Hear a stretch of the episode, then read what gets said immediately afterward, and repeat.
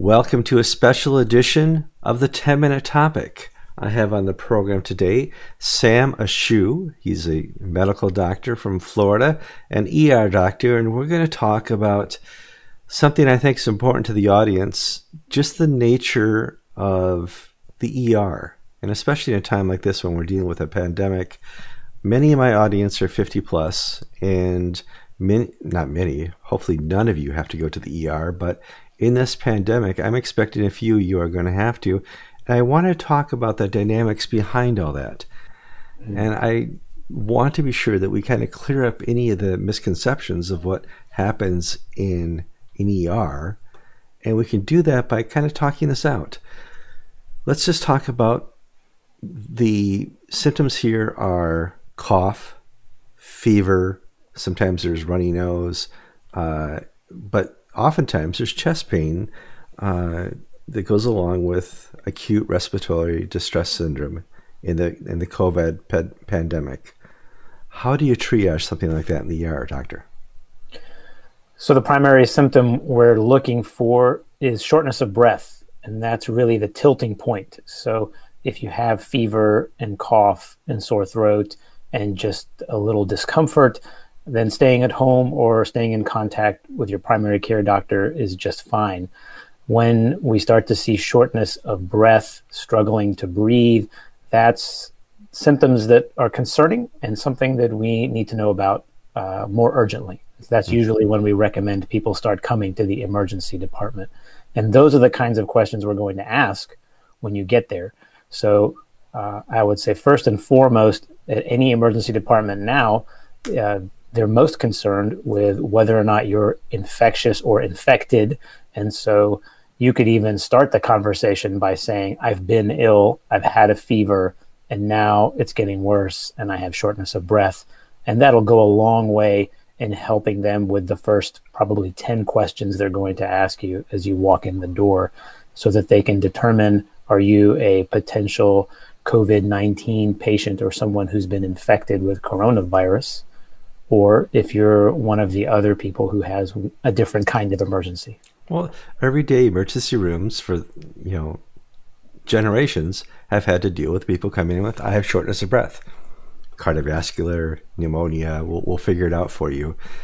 This just adds to that because you, you know you're a 55 year old going in is in the past been a cardiovascular patient. Now it's a person who has been subjected to this pandemic. Yeah, that's correct. So, shortness of breath is very non-specific. It doesn't mean you have COVID 19, but there are a cluster of diseases, a lot of them heart related, like you mentioned, that make you short of breath. Uh, but there are a couple of other hints, things like fever and the preceding illness, uh, that any one of uh, the program watchers can uh, share with the paramedics or with the staff in the emergency department uh, as part of that history uh, of, uh, of their illness. And that'll help clue them into okay, this is not the typical kind of shortness of breath we see. Uh, but obviously, there's going to be some diagnostic testing there afterwards so that we can start to tease out which one of the problems you have. So, we're dealing now globally with uh, COVID 19, and I'm sure you've seen the video coming out of Italy in other parts of Europe, mm. uh, interviewing these doctors in their ERs where they're just like, we're working all the time. We're not mm. catching up. We're overrun. Uh, we don't have PPEs, personal protective equipment anymore. We have to rewash what we got. We don't have ventilators. Um, a lot of people are watching that and they're fearful that's going to happen in America. Mm. Uh, do we have what we need here in America for resources? Uh, clearly, I don't think we have enough physicians, but you know, help, help me out here. Uh, I think there have been several reports now of hospitals in the U.S. that are short on things like personal protective equipment, mm-hmm. uh, and there are news reports, uh, even in some large metropolitan areas, where uh, there are a large number of COVID nineteen patients, and hospitals are becoming overwhelmed, uh, and they're becoming short on on personal protective equipment. So yes, it is happening here in the U.S. Uh, I would not say that it's happening in every city in the US, but certainly if you look at cities where there are large clusters of patients, you'll see hospitals that are uh, running out of equipment or becoming overwhelmed. Yeah, I live uh, just north of New York City. I'm here in Connecticut. And in New York City, they're reporting hospitals now at about 60% uh, full. Mm-hmm. Here in Connecticut, we only have four COVID hospitalized patients.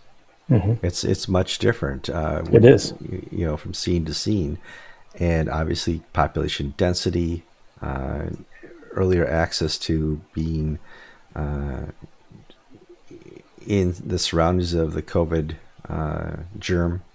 You know, there's, there's so much going on here. Yeah, I think uh, there there is a lot going on, and there's a lot going on that's contemplated on a national and public health uh, perspective that's not usually considered by your typical patient. So, for example, uh, sure, New York City has a lot of cases uh, and is at sixty percent um, capacity in most hospitals, but New York City also has a very, very large population and a very large number of supporting hospitals in that area.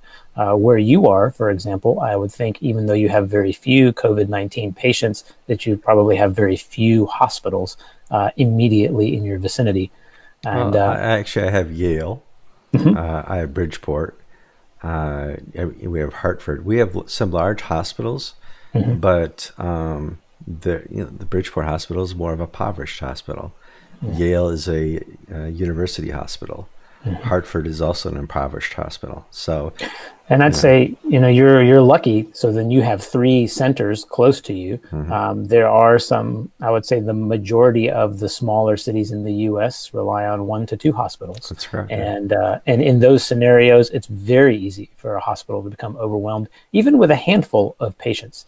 Uh, there's something unique about COVID 19, and that's that the patients who are sick with that disease are infectious, uh, very infectious, even to the healthcare personnel who are taking care of them, and they require special isolation.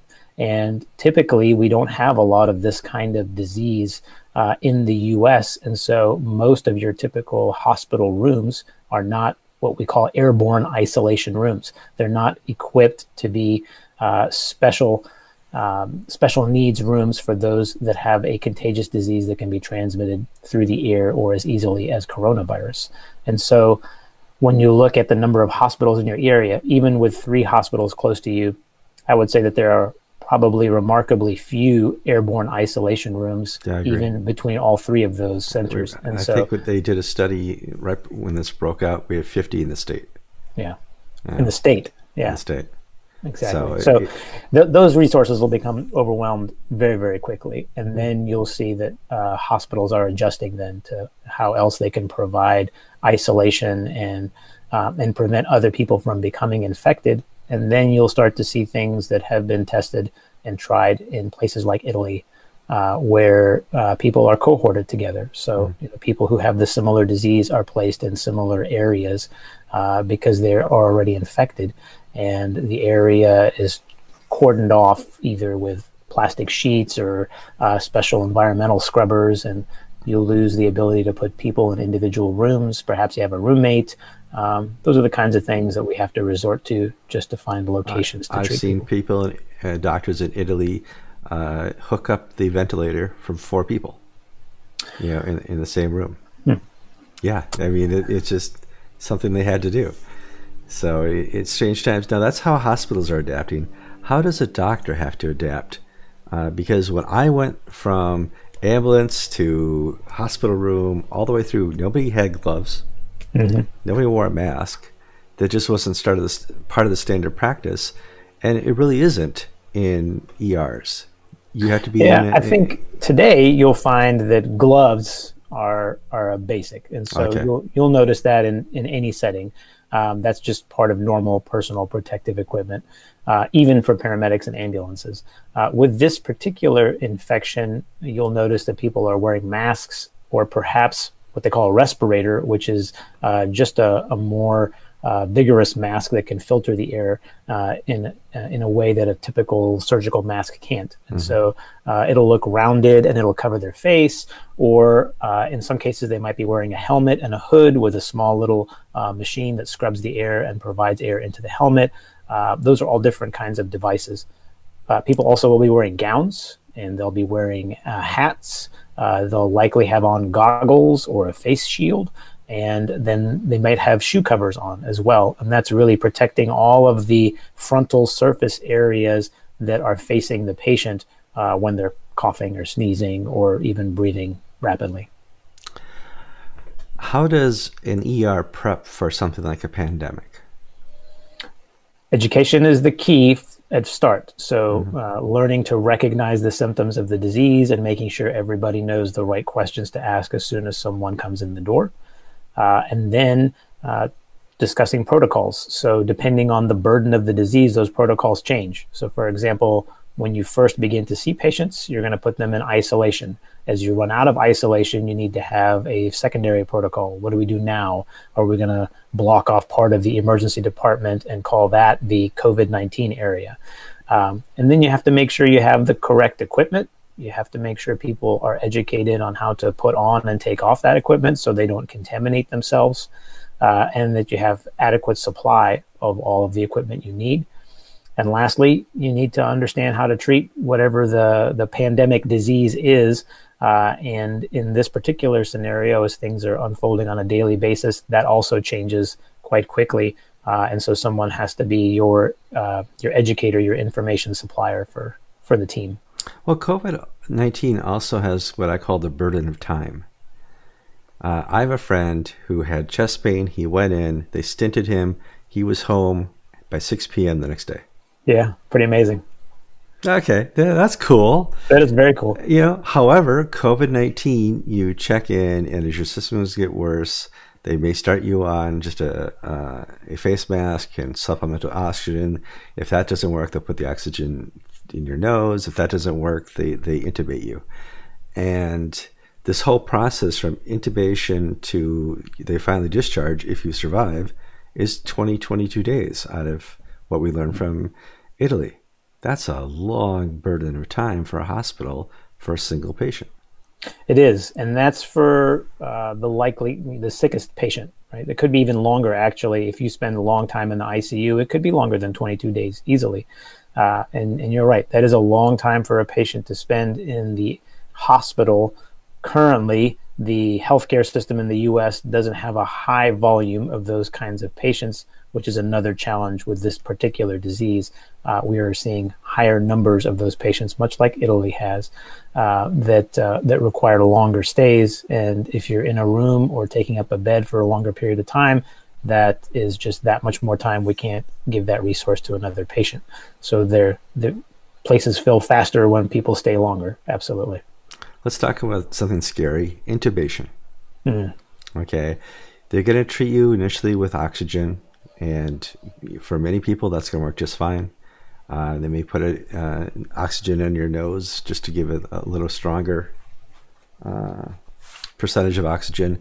But at a certain point, that may not work, and the doctor's going to say, "Listen, my best course of treatment now is to uh, sedate you, paralyze you, and intubate you, and we're going to lay you on your belly, and this allows your lungs to heal because mm. they're, they're not healing right now." There's just nothing we can do. This is the best thing we can do.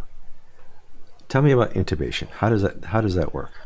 It's uh, first the decision to intubate someone is achieved after multiple steps, like you described. So it's primarily a way to get oxygen into your blood when your lungs are injured.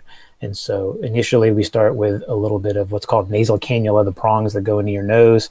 Uh, if that doesn't work, you're switched over to a mask. If that doesn't work, perhaps you're actually bridged with something called a CPAP or BiPAP machine. Uh, many people sleep with those at night, you know, CPAP masks. Uh, and so we have similar machinery in the hospital to help. Some of that pressure that it can provide will help oxygenate the blood when the lung is injured. Then there are those who have deteriorated so much uh, that even that doesn't work. Uh, and at that point, intubation uh, is the process of sedating someone, putting them completely to sleep, uh, often paralyzing them so they don't struggle against the machine and can rest their muscles, and then inserting a plastic tube through the mouth, down between the vocal cords, and and sitting just above the um, the in the trachea, but just above where it separates to each lung. Uh, and then directly providing air and oxygen in that manner. And what that does is uh, that that tube has a little balloon at the end, and when the balloon's inflated, it kind of seals that system in and allows for extra additional pressure to be applied directly to the lungs, extra oxygen to be given directly into the lungs, in hopes that that will be sufficient uh, and gain more time for the body then to combat the virus and start reversing the damage. I'll say that, in my opinion, that's a a critical decision point. And we, as physicians globally, uh, talk to our patients about their wishes, you know, their advanced directives. Do you ever want to be intubated? Do you ever want to have CPR if your heart stops? Um, if you're listening to this program uh, and you've never had that conversation with your doctor, uh, with your children, uh, with your uh, with your spouse, then you should, and you should do that today. Uh, because uh, I'll give you an example. I've had this conversation with my mother multiple times, and I know her wishes, uh, and I've known them for years. Uh, and she's in her uh, mid 70s currently, but she fits into this high risk population of people who have medical problems that put them at risk. and so it, it doesn't make the decision um, easier, but it it's important to know the desires of the person, the patient, um, ahead of time. And if uh, if you haven't given it some thought, now is a good time because at some point the physician is going to come to you as a patient and say, "We've reached this decision point, and I need to know what you want to do. Here are your options." Uh, and it might be that you're not in a position to make that decision, and then we have to rely on your spouse or your children. And if that's the case, it would go a long way for them to know what your wishes would be in that scenario. Tell somebody. Yes, write it down. Tell somebody and write it down. Tell somebody. Um, Twenty years ago, twenty-five years ago, being intubated was, you know, for a long period of time, they were talking about a mortality rate of almost fifty percent. Mm. You know, it, it, was it was pretty sad. We now have different uh, techniques with flow rates, with uh, uh, adjusting the body and stuff like that, where the mortality rate over a long period of time is down to 10%, mm. which that's amazing.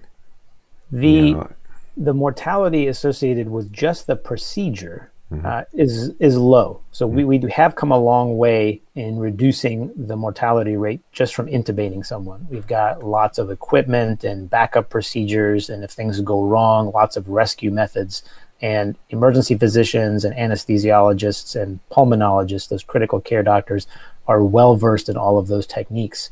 It's not so much the procedure that's the problem, it's the disease that's resulting in you needing the procedure that's Correct. the problem. And so when we intubate someone, the real question is as far as their outcome is why are we doing it and what's the chance of recovery from this disease process before we even do it and that's a completely fair question to ask. Uh, when we talk about COVID 19, uh, it's again, it's very preliminary data, but what we know from looking at Italy and China is that if you're over age 65 and you have multiple medical problems and you've escalated to the point of needing to be intubated, your mortality, that's the chance that you're going to die from this disease, uh, is well over 25, 30%. Uh, and we don't know the exact number. We just know it's higher than that. So you've got somewhere around a one in three, one in four chance of dying at least uh, if you have already escalated to this point. Uh, and that's the question that we should be asking at that point. We'll say, we can do this procedure. This is what we anticipate the outcome to be. Uh, we can't predict the future, but we can give you, uh, based on prior patient case scenarios, uh, a, a rough estimate of what your chances are. And then you have to make a decision whether or not you want us to proceed. All right, let's finish up with self isolation. Mm-hmm. Okay, right now it's the best thing we could do. Uh, they're recommending six feet apart. Don't go to crowds. Uh, if you can, if you have to have your Texas Roadhouse get takeout. Um, here in Connecticut, they've shut down all the restaurants as far as dine in. I can't get my hair cut, which has really been a problem. Mine people, too. yeah, you know, people, oh, Kevin, man, hippie. So society has completely changed to a brand new normal. Mm-hmm. Um, Self isolation. Explain what it is and why it's the best solution. Yeah, so we talk about uh, the uh, the difference between social distancing and social isolation. At least I talk about it with people. Okay. Uh, we're talking about social distancing, which is really uh, keeping yourself six feet apart from someone who might potentially be infected because if they cough, that little droplet can carry about three to five feet, and you want to be just outside that that area. Uh, when we talk about social distancing as a population, then yeah, we're trying to decrease how many people are gathering together in close quarters for long periods of time in order to slow the passage of this disease from one person to the next throughout the country. We're trying to decrease the number of people who are sick at any given time. We fully understand it's going to spread through the country. Social distancing isn't going to prevent the disease from spreading throughout the US. It's only going to slow it. And slowing it can go a long way in making sure that there's a bed in the ICU available for you when you or one of your family members becomes ill, uh, because the total number of patients sick at any given time is lower. That's different than social isolation, which of course is just having no contact with anyone. Well, we uh, we have lots of tools available. So you know, a uh, lot of introverts like I've been doing this forever. It's really easy. I'll show you how. It's true. But if you're not an introvert and you're accustomed to seeing your grandchildren, you know, uh-huh. again, uh, going harkening back to my parents, uh, I live in the same city as my parents, and I take my children over to see them all the time. But we do rely now on things like FaceTime and Skype and other methods of video communication you'd be surprised how easy it is to touch in or, or call sure. and ch- touch base with someone multiple times a day and just make sure they're okay and maintain that contact without being isolated, but while being distant. So it's an important differentiator. I don't want people to think we're advocating you have to be isolated and a hermit. It, no. if, if, it sounds great to you, that's okay. well, I heard a doctor say, listen, when you're outside in the world, pretend like everybody you meet has it. Mm. When you're inside with your family, pretend you have it mm-hmm. and that you're trying to prevent them from getting it. Sure. And Good you know, that that's kind of the rules of the road of the new normal. I like it. It, it makes sense. Doctor, I want to thank you for your time. I hope we never have to have you back in the program. Yeah. But uh, certainly, if it, things get worse and uh, we need more doctor advice, uh, I'd like to invite you back and give us uh, 10 minutes of your time. I appreciate it. Thank you for having me.